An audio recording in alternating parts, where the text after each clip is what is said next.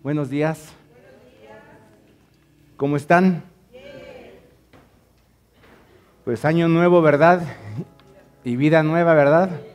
Así dice el mundo, ¿verdad? Así dice el mundo, ¿verdad? Año nuevo y vida nueva, ¿verdad? Pero sabemos, sabemos en que en Dios que, que solamente el tiempo Dios nos lo dio para que podamos medir nuestros días, para que podamos medir muchas cosas que nuestra capacidad o nuestra mente humana no puede medir la eternidad como la mide Dios.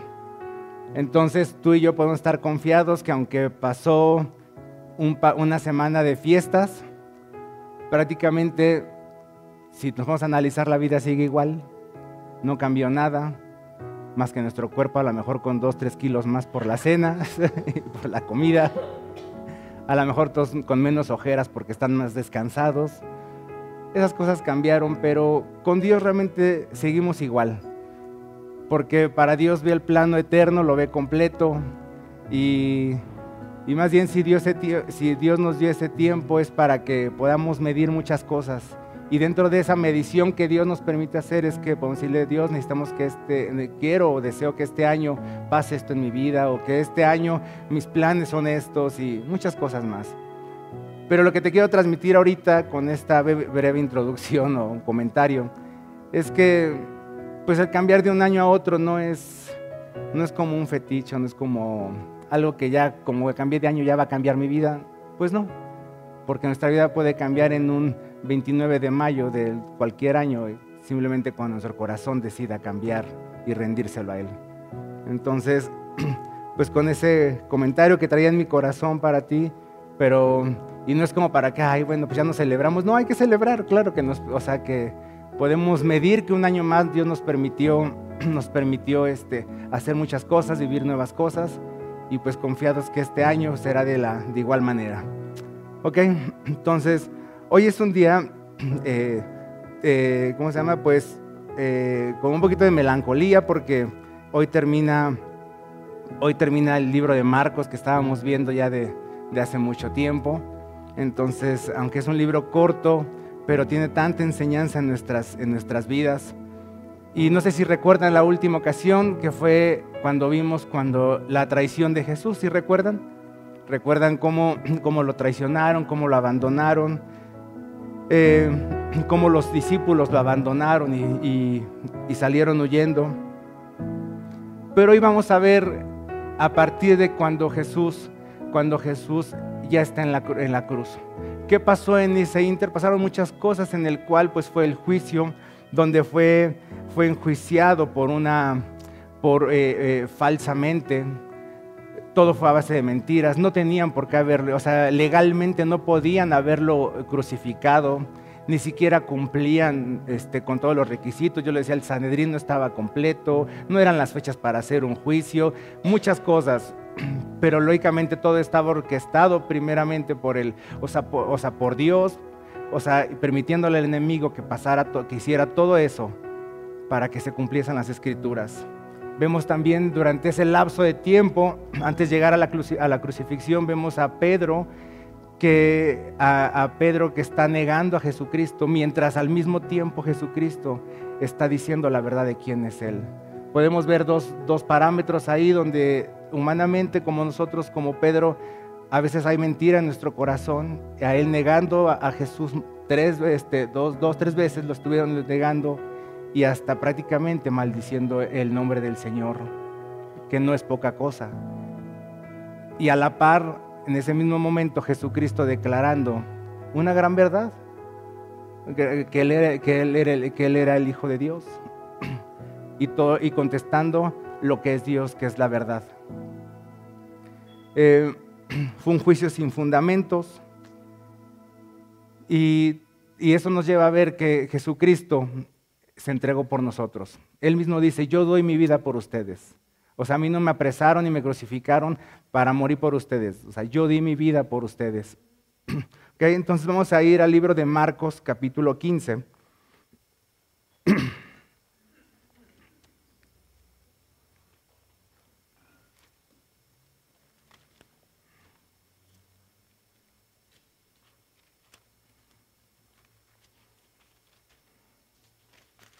Y vamos a leer desde el versículo 25.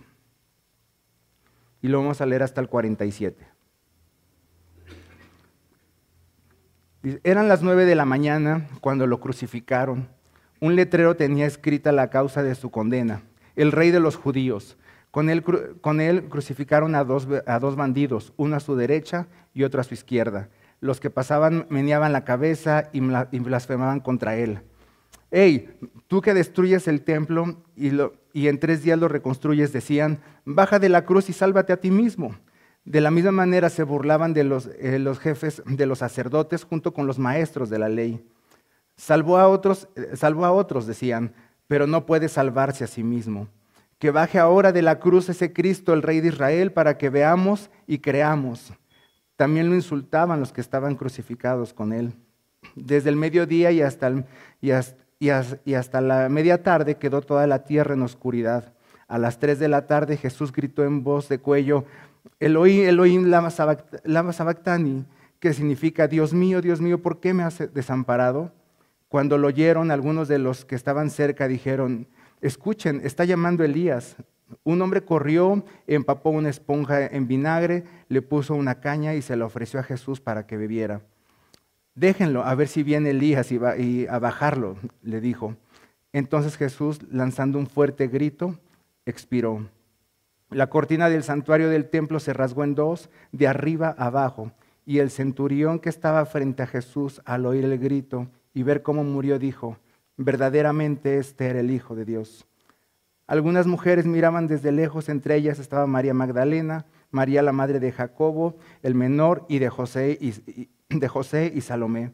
Estas mujeres la habían seguido y atendiendo cuando estaba en Galilea. Además había allí muchas otras que habían subido con él a Jerusalén.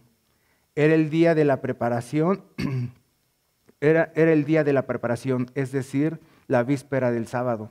Así que al atardecer, José de Arimatea, miembro distinguido del consejo y que también esperaba el reino de Dios, se atrevió a presentarse ante Pilato para pedirle del cuerpo a Jesús. Pilato, sorprendido de que ya hubiera muerto, llamó al centurión y le preguntó si hacía mucho que había muerto. Una vez informado por el centurión, le entregó el cuerpo a José. Entonces José bajó el cuerpo, lo envolvió en una sábana que había comprado y lo puso en el sepulcro cavado en la roca. Luego hizo, rodar una piedra a la entrada del sepulcro. María Magdalena y María la madre de José vieron dónde lo pusieron. Vamos a ver ahorita fragmento por, eh, vamos a ver fragmentos de estas líneas y veremos varios, varios eh, aspectos que nos van a enseñar del Calvario y de la crucifixión de Jesucristo. Y aún de, la, aún de la misma resurrección, porque no podemos hablar de la crucifixión de Jesucristo sin hablar de la, de la resurrección y viceversa. Y entonces, ¿están listos para, para seguirme? Entonces, un primer aspecto en el cual aquí, en el que yo veo que podemos aprender es que cuando, que cuando no conocemos, eh, cuando, no, cuando no conocemos quién es Jesús o cuando no, no sabemos quién es Jesús, la actitud de nuestro corazón va a ser como la de las siguientes. Cuando él estaba en esa, cuando él estaba en esa cruz, todo lo que le gritaban. Por lo menos los apóstoles se fueron y no dijeron nada porque tenían miedo, seguramente había dudas en su corazón si realmente era el Mesías, si realmente era el maestro que habían seguido durante tres años o el, maestro que los había llamado. Pero se fueron y, ya no estaban ahí más que Juan. Pero todas las demás personas que seguramente, que seguramente vieron milagros de Jesucristo y que seguramente a lo mejor en algún momento las palabras de Jesús impactó su corazón, pero tenían una peculiaridad que no reconocieron quién era el Hijo de Dios. Y es así que no reconocieron que era, que, quién era Jesús, que, que su actitud al verlo ahí cumpliendo, o sea, tú y yo ahorita sabemos por lo que hemos leído y por lo que la historia menciona, es que él estaba cumpliendo las escrituras, cumpliendo lo que iba a suceder. Pero personas que seguramente, o sea, que que a pesar de que, en algún momento las palabras de Jesús les impactaron, empezaron a blasfemar contra Él. Y nuestra vida hoy en día no es similar, o la vida de muchas personas no es, no es diferente, perdón, Y es similar a, lo de a, ese momento de esas personas.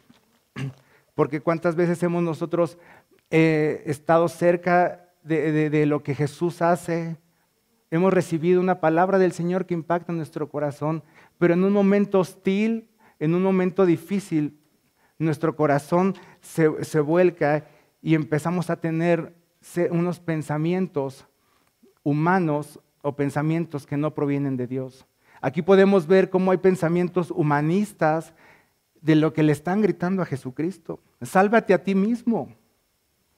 Sálvate a ti mismo. Es un pensamiento humanista, un pensamiento de rebeldía, cuando, cuando realmente no considero que Jesucristo es el Rey de mi vida, que es el Hijo de Dios, y no considero a Dios en un momento hostil, seguramente mi pensamiento va a ser así. Pues, o sea, le decían, sálvate a ti mismo. O sea, le están diciendo, bájate de esa cruz. O sea, les deja, deja de obedecer. Deja de obedecer lo que la ley se cumpliera, lo que la ley decía. Él ya les había dicho, es necesario que yo muera. Si ellos hubieran, si esas personas hubieran entendido, hubiera habido claridad en, en su corazón de que estaba cumpliendo las escrituras, que Jesús lo dijo durante el tiempo de su ministerio, yo creo que no hubieran dicho esas palabras. Hubieran dicho, está cumpliendo lo que las escrituras se tenían que hacer. Él tenía que morir. ¿Sí me están entendiendo esa parte? ¿Sí? ¿Sí? El humanismo siempre se, o sea, siempre se va a centrar en el yo. Y no digo que no veamos por nosotros, es bueno que, o sea, que sí veamos por nosotros, pero no estoy hablando de esa manera, estoy hablando de una manera, esa manera del yo, del, eh, yo egoísta, de que si ya no siento, o sea, pues así cuando nos dicen, no, pues ya no sientes nada, pues ya déjala. O ya no sentiste nada, pues ya, ya déjalo, ya. Ajá. Si ya se acabó el amor, mejor ya déjalo, búscalo en otro lado, ¿verdad? Entonces, entonces ese tipo, porque buscando nada más y pensando en uno mismo, como también a lo mejor, o sea, ¿sabes qué? Vive tu vida como tú quieras. Ese es un pensamiento egoísta, es un pensamiento humano, vive como tú quieras, pensando nada más en el bienestar propio, en el que no le rindas, no le rindas cuentas a nadie. La vida solamente se vive solo una vez, pues adelante. solamente se vive una vez, pues disfrútala. O sea, luego, no, pues es que lo que importa es uno, los demás, pues ahí, ¿no? Y aún así a veces se lo transmitimos a nuestros hijos. Pero sí me están entendiendo el contexto que se les estoy diciendo, ¿sí? O sea, no estoy diciendo que, que nos dejemos, bueno, o sea, sí que nos dejemos y que nunca veamos, o sea, que no nos cuidemos, que no, que no veamos que, o sea, como dice el Salmo, o sea, que, no que dejemos que Dios escudriñe nuestro corazón y trabajar en lo que Dios nos está diciendo que tenemos que cambiar. No me estoy refiriendo a eso. Me estoy refiriendo que a veces nada más pensamos en nosotros mismos, nada más en nosotros y en nuestro bienestar y un seguidor de, Jesús, o sea, no podemos de pensar y actuar así. Porque aún en, repetidas ocasiones Jesús nos mostró un camino diferente. Incluso dice, yo doy mi vida por rescate por muchos. El que quiera seguirme, niéguese a sí mismo y sígame. El que quiere salvar su vida también, la perderá, pero el que la, pierda por mi causa, le encontrará. Mateo 16. Y a veces uno se queda pensando, bueno, Señor, si yo doy mi vida por ti, nos quedamos en el momento en que a lo mejor nos van a decir, nos van a decir, no, pues cuando me digan que si muero por él y me van a dar un balazo, sí muero por él. ¿Sí o no? Así a veces pensamos. Así, esa es nuestra, esa es nuestra, eh, eso es lo que nosotros pensamos. Sí, Señor, yo doy mi vida por ti. Sí. Si, tuvieran que encarcelarme por, no negarte, yo estoy ahí encarcelado. Y ese es nuestro estándar como cristianos de dar nuestra vida por Cristo. Pero dar nuestra vida por Cristo es todos los días. Dar nuestra vida es, ya no es pensar en mí, sino en pensar en lo que Él quiere, en lo que Dios quiere. Es pensar ya no solamente en mi bienestar, sino también en el bienestar del cuerpo de Cristo, de mis hermanos, empezando por las personas y por mi prójimo que está a mi alrededor.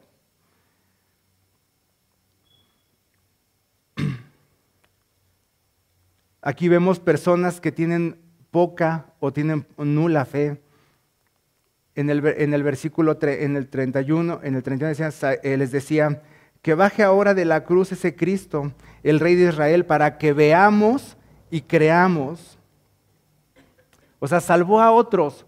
Le decían, salvó a otros y que Él no se pueda salvar. Pero ellos no estaban preocupados, o sea, por Jesús, ay pobrecito, que se salve, que se salve. Salió la intención de su corazón. Dice, que se salve, dice, que baje, que, para que veamos y creamos. Para satisfacer lo que el ser humano siempre quiere, tocar, ver, palpar. Para creer. Pero la fe en Dios a veces no, para, para creer en Dios a veces no se tiene que, que tocar ni palpar. Ni oler tampoco. Pero el ser humano, pues tenemos que, que, a veces para creer tenemos que ver. Pero ellos, o sea, uno pensaría, ay, o sea, o sea, están pensando, ay, qué buena onda, es que se salve, por favor, sálvate, tú lo puedes. Pero realmente su corazón estaba en que querían ellos ver milagros nada más para satisfacerse. Y pues sabemos que la fe no es así. Un segundo aspecto que, que veo aquí es que hay un escenario aterrador, un escenario terrible, donde, donde dice que hay una que, llegó desde el mediodía hasta la, hasta la media tarde, quedó toda la tierra en oscuridad. O sea, una oscuridad que, que, es, señala como esa oscuridad que señala en Éxodo 10 que en Éxodo 10, ¿se acuerdan de las plagas? Cuando, cuando, cuando, cuando Dios manda las plagas para liberar al pueblo de Israel. Y dice que la plaga era densa, como si se pudiera palpar. O sea, yo lo más, o sea, que no se podían ver ni uno al otro de tanta oscuridad que había. Entonces, yo creo que lo más cercano que podemos tener a los que vivieron en el, eclipse Ajá, el último eclipse que total aquí en la Ciudad de México, ¿ok? En el noventa y tantos, ya saqué la edad. Entonces, este, recuerdan cuando oscureció, pero aún así te podías ver con alguien. Pero dice Éxodo que era densa la oscuridad, que era tan densa la oscuridad y que se palpaba, que se podía que la podías como si palpar. Imagínense cuando estás en un lugar con tanta neblina que no puedes ver ni a un metro pero ahí es blanco, ahí es blanquisco. Ahora imagínate oscuro. O sea, no es una noche así, noche, es, una oscuridad densa.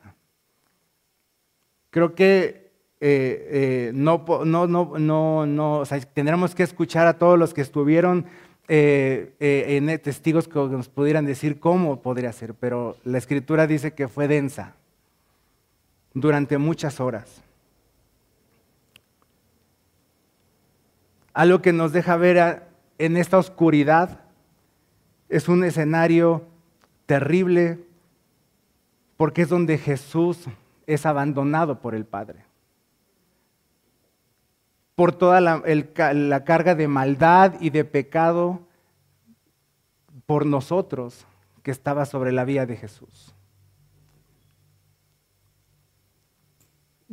Al estudiar todos estos, estos versos, son cosas que muchos de nosotros ya hemos estudiado o eh, hemos escuchado muchas veces, pero no nos cae mal siempre volverlo a escuchar y volver a reflexionar al respecto de lo que se vivió. Ustedes recuerdan, por ejemplo, la, ustedes recuerdan la plaga que, que, antecedió a la muerte de los primogénitos. Fue la oscuridad antes de que murieran, antes de que murieran eh, los primogénitos y que Dios les pidió al pueblo de Israel que trajeran, que, que mataran corderos y que pusieran sangre para que ser librados de la muerte, era la oscuridad. Y ya lo que nos deja ver aquí es que a los que no consideramos a Dios, a los que no consideramos que Él es el Hijo de Dios, seguramente vivimos en una oscuridad como la que, como la que está relatando aquí. o viviremos en una oscuridad, como una, una oscuridad como la que relata aquí. Una oscuridad densa que ya no va a estar Dios. Y sabe, creo que al estudiar este libro de Marcos y varias partes,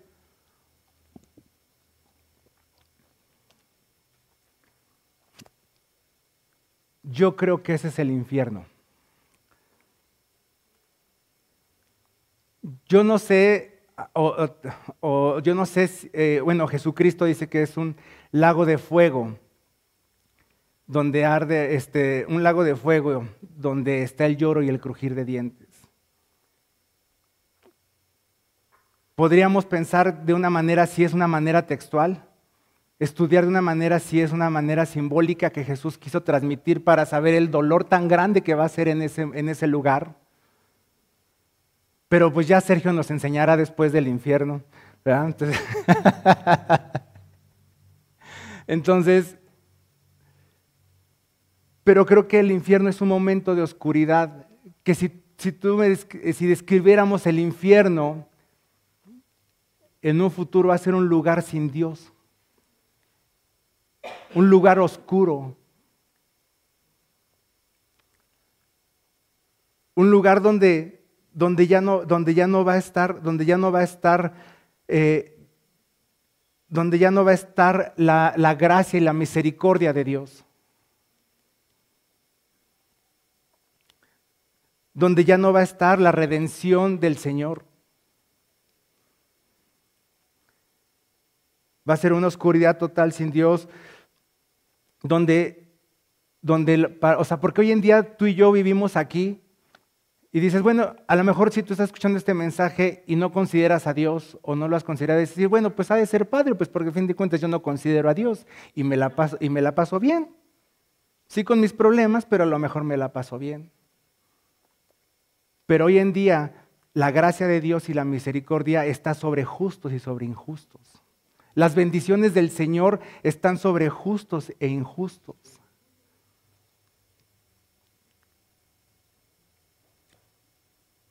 Pero imagínense en un lugar donde ya no esté la gracia de Dios, donde no haya alguien que te haga un bien o que nos haga un bien, o que ni siquiera vamos a poderle hacer un bien a algo, donde ya no, ya no, va, a haber, ya no va a haber bondad porque ya no está Dios.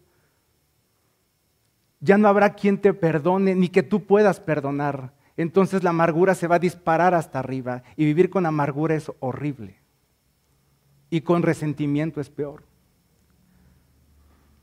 No habrá palabras de ánimo en ese lugar, no habrá palabras de ánimo. En ese lugar oscuro no habrá palabras de ánimo, ni tampoco tú y yo podremos darlas a los demás. Todas esas cosas buenas no las va a ver, porque dice la Escritura que todo don perfecto y toda dádiva buena viene del Señor. Y si ya no está el Señor, ya no va a haber nada de eso.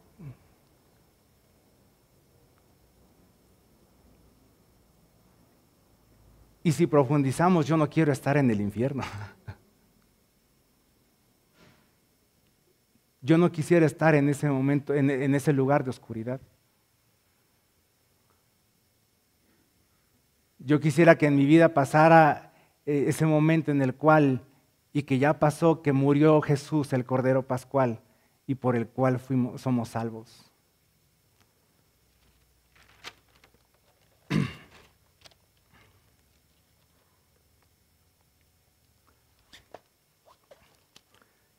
En Jesús vemos, vemos esa, esa fidelidad hasta el final.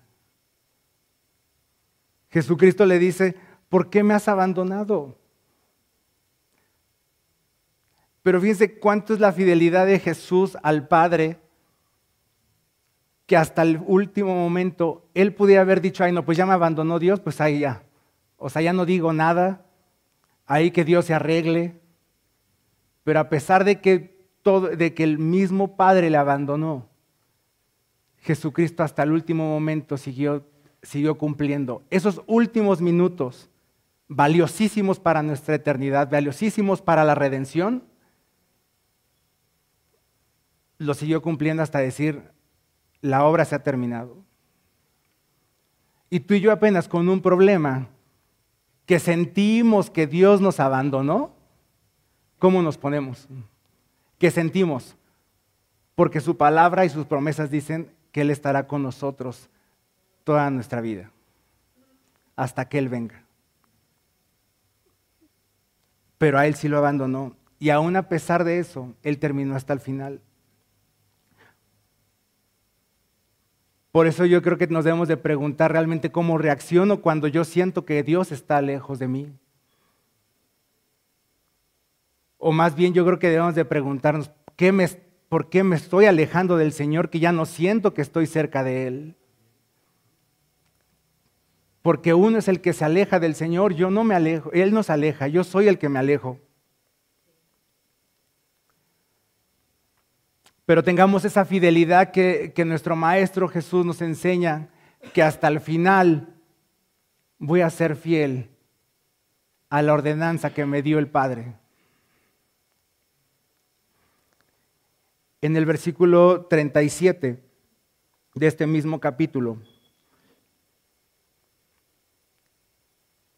dice, entonces Jesús lanzando un fuerte grito, expiró Marcos no nos dice que expiró, pero Juan en el capítulo 19, versículo 30, sí nos dice, y dice que, que, gritó a voz de cuello, que consumado es,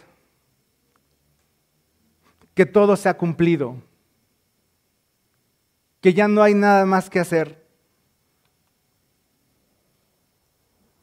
Ya no hay más, ya no hay nada más que hacer. Ya todo se terminó. Ahí ya terminó la obra redentora de Jesús. Ya, ya con, eso, con, con, ese grito a voz de cuello de Jesucristo, o sea, eh, tan fuerte que muchos, eh, eh, que varios escritos aún este, paralelos a la, a la, escritura que son históricos, dicen que lo relatan como un grito, o sea, muy fuerte muy fuerte que se escuchó ese grito. Ese suceso que fue impresionante. Y tú ya podemos hoy en día decir, ya está terminado. Ya no tengo que hacer yo más sacrificios. Y aun cuando tengamos 10, 15, 20, 30 años en el Evangelio, te aseguro que en nuestra vida seguimos haciendo sacrificios para podernos sentir que nos acercamos a Dios o para sentirnos aceptos a, Dios y, que Él nos bendiga cuando Él ya hizo todo y ya lo culminó.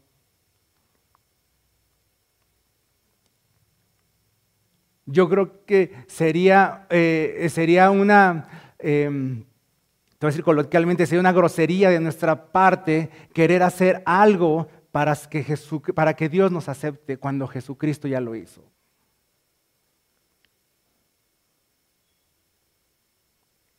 Es como si yo tuviera una deuda y llegara, y, Juan y, la pagara,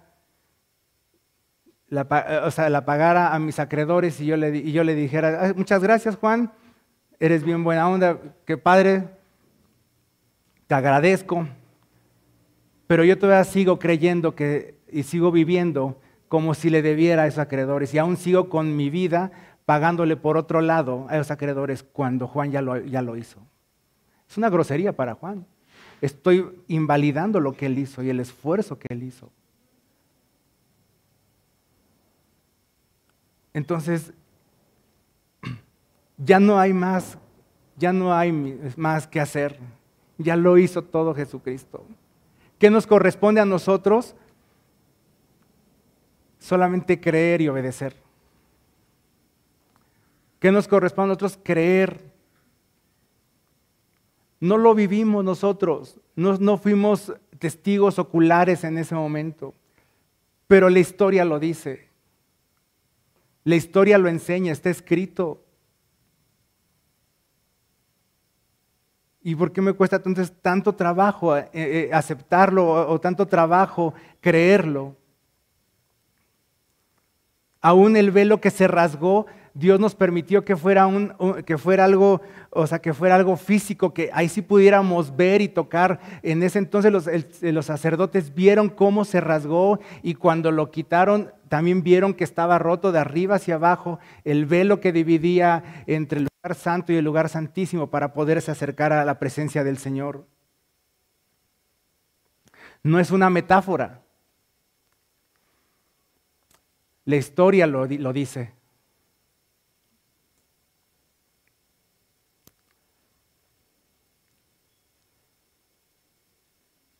¿Están despiertos conmigo? ¿Sí? ¿Están despiertos? ¿Se dan cuenta que son horas de mucha intensidad? Yo creo que a veces yo le, yo, bueno, yo le digo a veces a Dios, ojalá que algún día pudieras pasarnos la película. Como ver, o sea, pero también luego digo, creo que es mucho morbo para mí, o sea, el querer pedirle a Dios que pase, o saberlo. Pero más bien yo creo que lo que quiero es, o sea, como que pudiéramos entender lo trascendente que fue. Porque a veces podemos nada más leerlo de corrido como un suceso histórico, como cuando mataron a la matanza de algún lugar, de algunas personas o la muerte de alguien, pero todo lo que llevó y que el hecho que, hoy tú y yo estemos aquí es resultado de lo que en ese momento sucedió. Y yo creo que pone en nuestros corazones el que, el que, el que, eh, el que su muerte y que su resurrección y que la obra de Jesucristo siempre se esté predicando, porque es lo esencial para nuestra vida, para nuestra fe. Por eso cada uno de los evangelios lo hace desde, su, diferente óptica, para que pueda ser rica para nosotros, para entenderla mejor en el versículo, en el versículo 39. En el versículo 39 dice,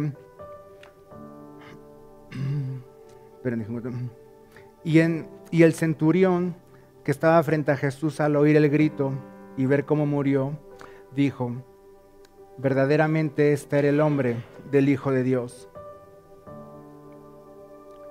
El centurión que estaba frente a Jesús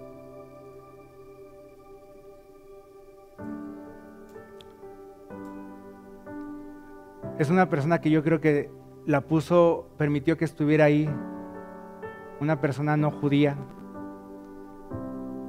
una persona que llegó a crucificar a Jesús como tú y yo lo hicimos con nuestros pecados. Pero el centurión al ver cómo murió, yo creo que fue el Espíritu Santo el que le reveló al centurión la declaración que hizo verdaderamente este es el Hijo de Dios. ¿Recuerdan cómo, cómo empieza el Evangelio de Marcos? ¿Recuerdan? Este es el principio del Evangelio de Jesucristo, Hijo de Dios. Y el relato de Marcos prácticamente termina con una declaración de un individuo que no era judío, como tú y como yo, con todos los delitos y pecados. Al ver la cruz y la obra de la cruz, donde yo creo que Dios le quita el velo al centurión y le dice, verdaderamente este es el Hijo de Dios. Verdaderamente este es el Hijo de Dios.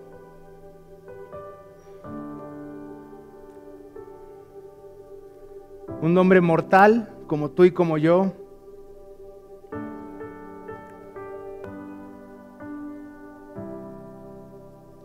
Donde pudo ver la muestra de amor del Padre en esa cruz por él.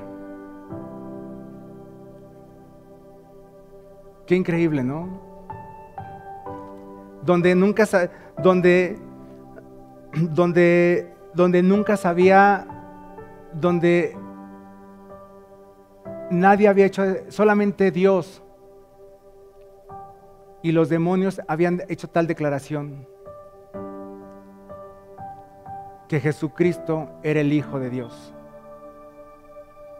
Solamente Dios, cuando, ah, cuando se abrió el cielo, en el bautismo de Jesús y le dijo, este es mi Hijo amado, a él oíd, en la transfiguración, este es mi Hijo, los demonios cuando le decían, tú hijo de David, Solamente ahí Dios y los demonios habían hecho esa declaración. Pero qué bendición para ese centurión el que se le fue revelado que verdaderamente él era el Hijo de Dios.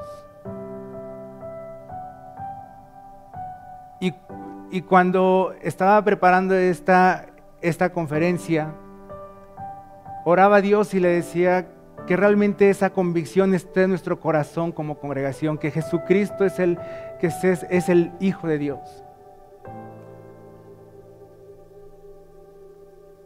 Porque a lo mejor para tu vida ya Jesucristo es tu Salvador. Pero para, a lo mejor para otros Jesucristo es el Rey de Reyes y Señor de Señores. Pero Marcos nos enseña, Dios nos enseña a través del libro de Marcos, que Jesucristo es el Hijo de Dios. Y cuando entendemos que Jesucristo es el Hijo de Dios, vamos a entender ya después muchas cosas, que somos coherederos con Él, y tantas cosas. Y podemos vivir confiados en que, ahora sí que lo que Jesús dice, lo que pidan en mi nombre se les será hecho. Yo voy al Padre a preparar por ustedes. Ese fue el velo y esa es la tercera cosa que yo puedo ver aquí en, en estas líneas. Que, quitó, que el Hijo de Dios quita el velo de nuestro corazón.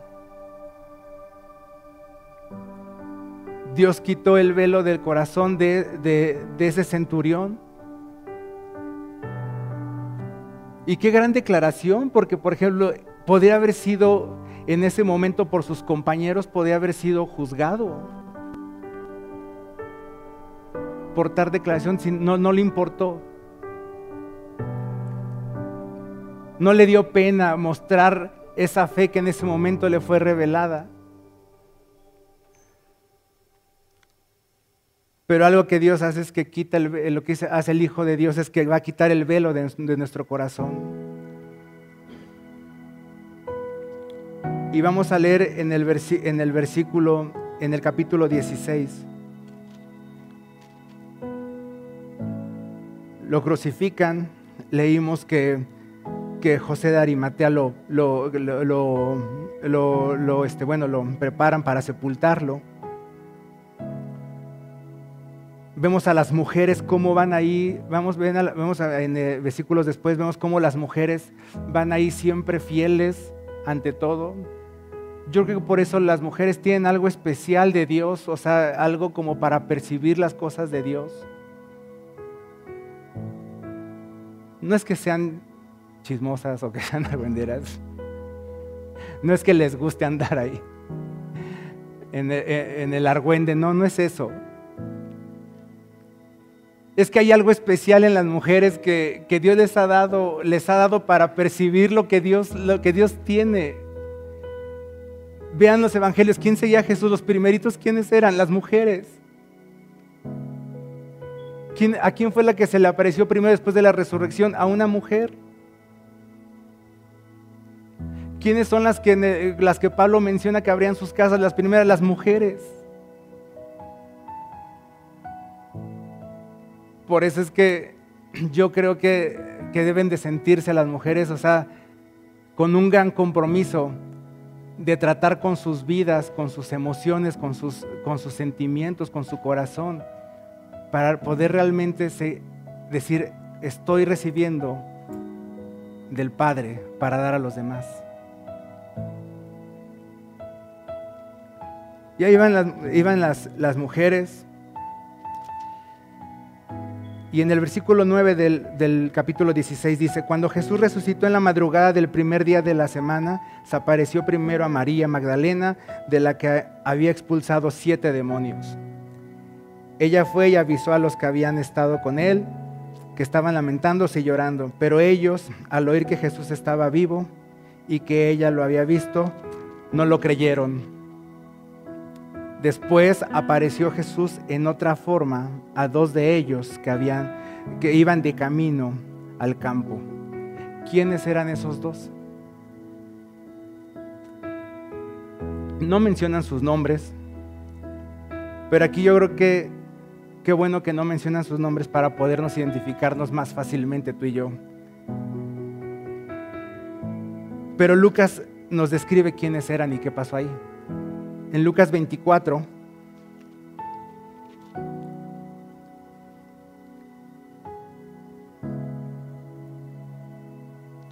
versículo 13 dice, aquel mismo día, dos de ellos se dirigían a un pueblo llamado Emaús, a unos 11 kilómetros de Jerusalén.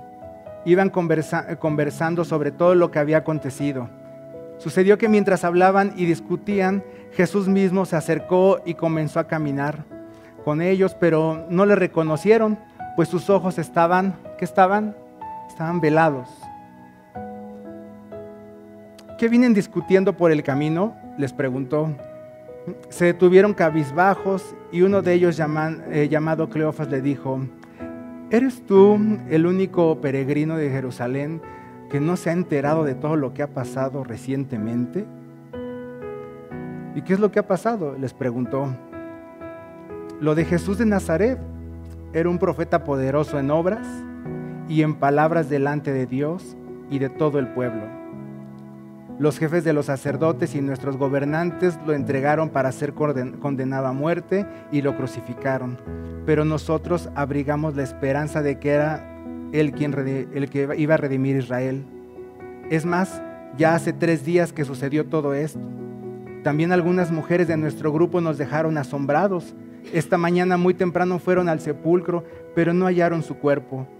Cuando volvieron, no contaron que se les había aparecido unos ángeles quienes les dijeron que él estaba vivo. Nos contaron, perdón. Algunos de nuestros compañeros fueron después al sepulcro y lo encontraron tal como había dicho las mujeres, pero a él no lo veían. Sabían quién era Jesucristo. Seguramente incluso hasta lo habían, lo habían visto. Por el relato, sabían y habían caminado con él.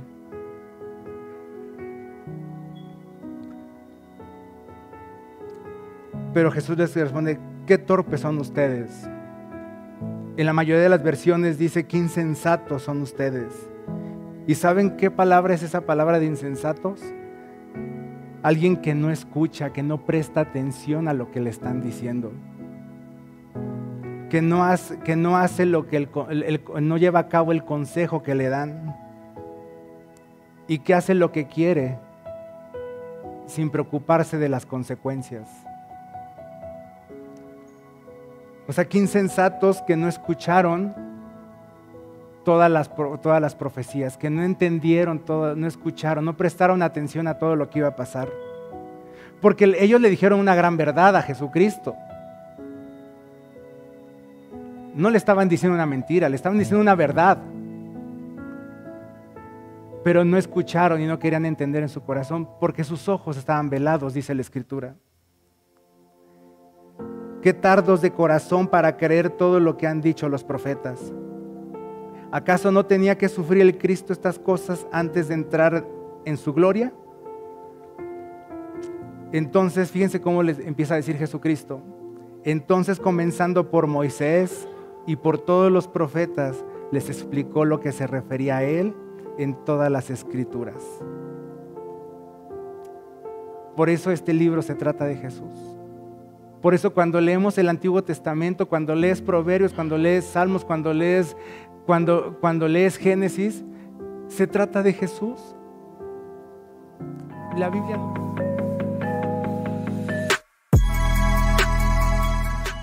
Desde Génesis 1 se trata de Jesús, el Hijo de Dios. Y hasta que termina Apocalipsis se trata del Hijo de Dios. Al acercarse al pueblo a donde se dirigían, Jesús hizo como que iba más lejos, pero, ellos le insistieron, quédate con nosotros, que está atardeciendo, ya casi es noche.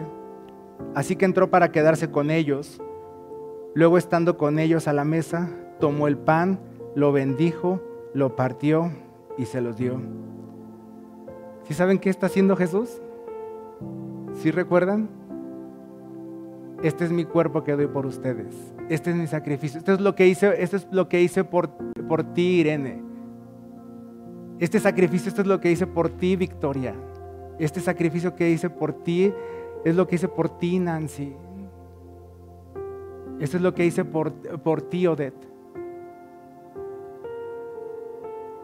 Y inmediatamente dice que entonces se les abrieron los ojos y lo reconocieron, pero él desapareció. Eso es lo que es la casa de Jesucristo. Cuando tú y yo podemos entender ese sacrificio de Jesús, que nos lo ha estado explicando, que nos lo está diciendo Jesús todo el tiempo, que murió por nosotros. El velo de nuestro corazón es quitado. Ya no hay nada más que hacer, Laura, ya no hay nada más que hacer. Ya lo hizo todo Jesús para poder vivir una vida cerca del Padre.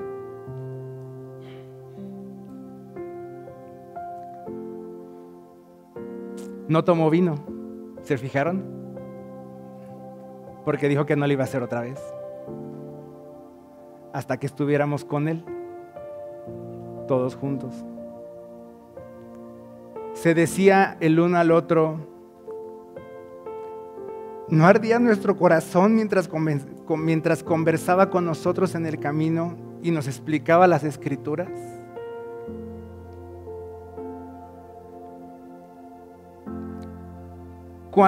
Sigue ardiendo tu corazón cuando escuchas la palabra del Señor? ¿Abres, abres la Biblia esperando que, el, que tu corazón arda? ¿O porque realmente cuando recuerdas las palabras de Jesucristo arde en tu corazón? Aun cuando ellos no sabían que era Jesucristo, en su espíritu, en su corazón, sabía que algo estaba pasando.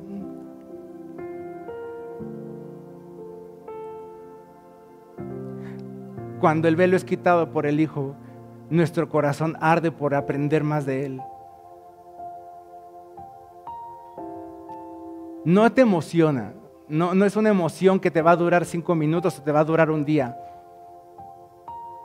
sino es, una, es, es un sentir que es, incluso la palabra dice, es un ardor que te, eh, y cuando, un ardor es una palabra que es como que es, es, un, es un sentir constante.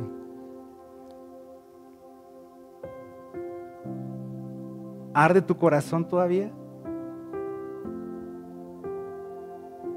¿Arde mi corazón al escuchar la palabra del Señor?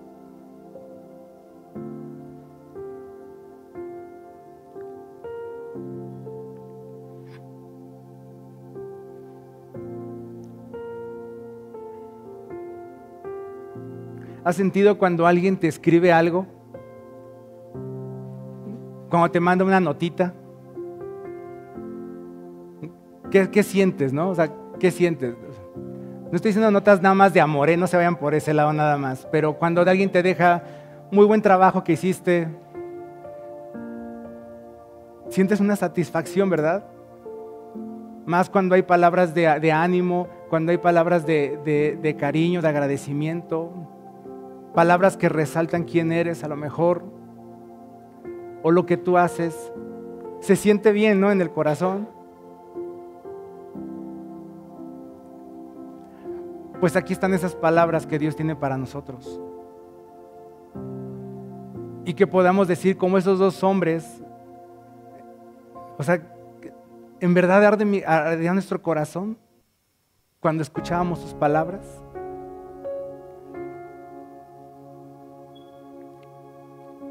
Dice que allí al instante se pusieron, se pusieron en camino. Fíjense cómo su fe, creció bastante porque dice que al instante se pusieron en camino y regresaron a Jerusalén. Allí encontraron a los once y a los que estaban reunidos con ellos. Es cierto, decían, el Señor ha resucitado y se le ha, y se le ha aparecido a Simón. Los dos por su parte contaron lo que les había sucedido en el camino y cómo habían reconocido, y cómo habían reconocido a Jesús cuando partió el pan. Mis queridos hermanos, creo que debemos reconocer en nuestra vida que Jesucristo realmente, que verdaderamente es el Hijo de Dios. Y yo creo que nada más concluir con algunas preguntas en nuestro corazón que nos podemos llevar. ¿Y en qué posición a lo mejor está mi vida de, estos, versículos que leímos y que estudiamos el día de hoy?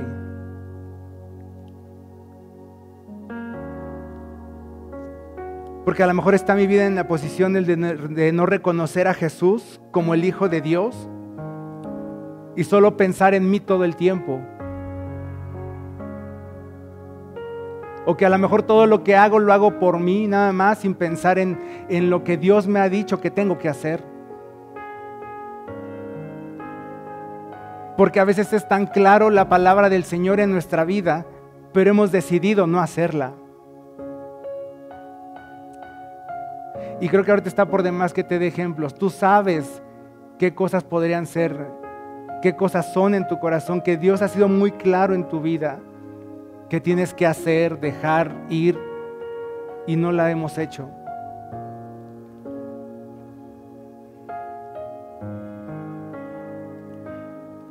O a lo mejor mi vida hoy en día está en una oscuridad densa como la que se vivió en ese momento.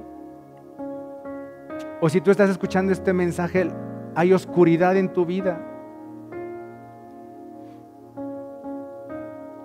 ¿O qué decisiones estoy yo tomando en mi vida? ¿O estoy tomando decisiones en mi vida que me van a llevar a vivir en esa oscuridad? En la cual ya no va a estar más Dios, donde ya no va a estar más su gracia y su misericordia.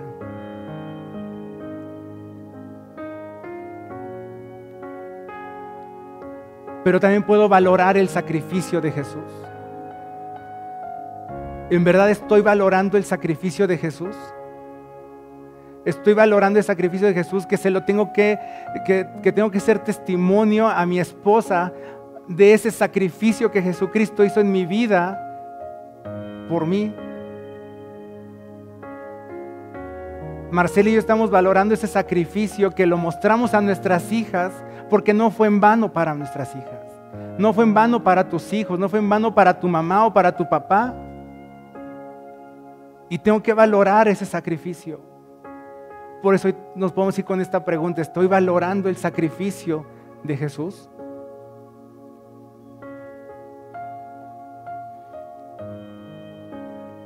También nos podemos pensar, ¿realmente estoy dispuesto a obedecer al Padre hasta el final, sin importar el camino.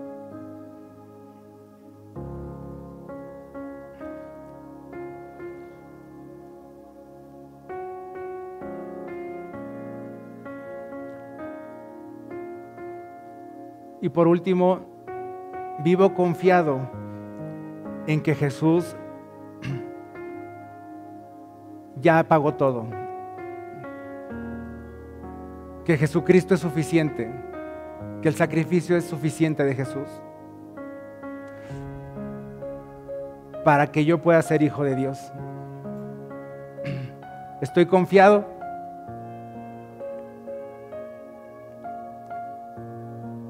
¿Estamos confiados en eso? No queremos estar en la oscuridad sino queremos también estar con, ese, con esa revelación que le dio al centurión el Espíritu Santo y le dijo, verdaderamente, este es el Hijo de Dios. Señor, te damos muchas gracias por, por permitirnos,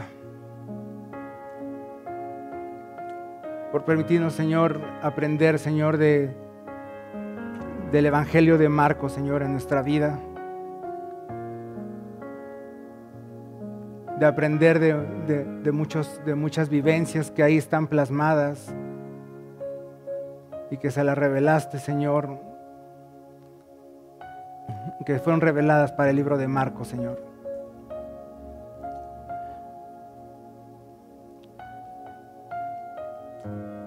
Seguramente a lo mejor tengo muchos años en el Evangelio, Padre. Pero en realidad, Señor, lo que, lo que te pido, Señor, esta, esta mañana, Señor, es que que los que tengan muchos años en el Evangelio, los que tengan pocos años en el Evangelio, nunca olvidemos la importancia del sacrificio de tu Hijo. No solamente, no solamente por no estar en tinieblas vamos a valorar la cruz donde tú mostraste tu amor, sino realmente que sea una convicción en nuestro corazón que valoremos la cruz y ese sacrificio de tu Hijo Jesús por el gran amor que nos tienes. Como cuando tú profetizaste a través de Isaías que mandarías un niño que su nombre será consejero admirable, que reinará, que es todopoderoso, pero dice que es para mostrarnos tu amor y cuánto nos amas. Hoy te pido, Padre, que en nuestros corazones, de nuestros hermanos que estamos aquí en vida y propósito, los que nos reunimos aquí en vida y propósito, sea tu Espíritu Santo el que traiga esa convicción a nuestra vida. Realmente tú eres el Cristo, el Hijo del Dios viviente. que podamos seguir caminando aprendiendo de, de ti, Jesús. Porque se trata de ti, Jesús. Se trata de darte la honra a ti. Porque no, no hubo ni habrá ni, ni hubo ningún hombre que pudiera ponerse en el lugar donde tú estuviste, Jesús, muriendo por nosotros.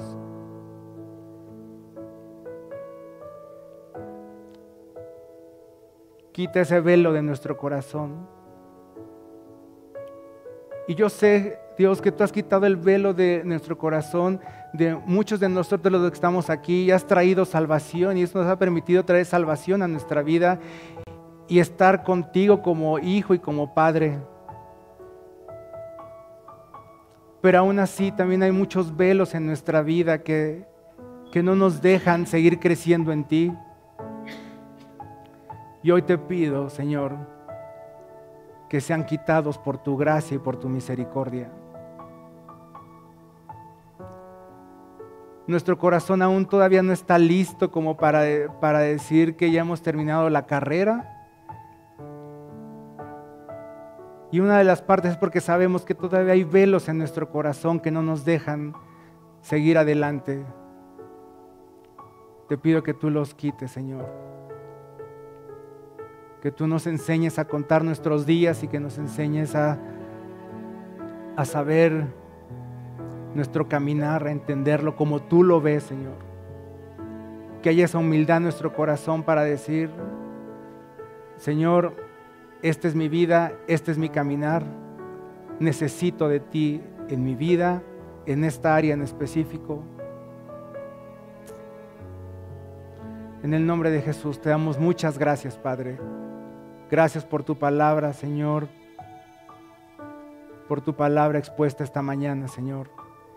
Confiando que traerá, Señor, mucho fruto a la vida de las personas.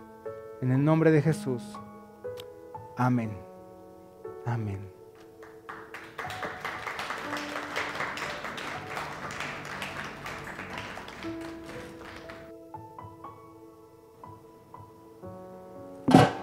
Perdónenme. Yo creo que esta, esta conferencia...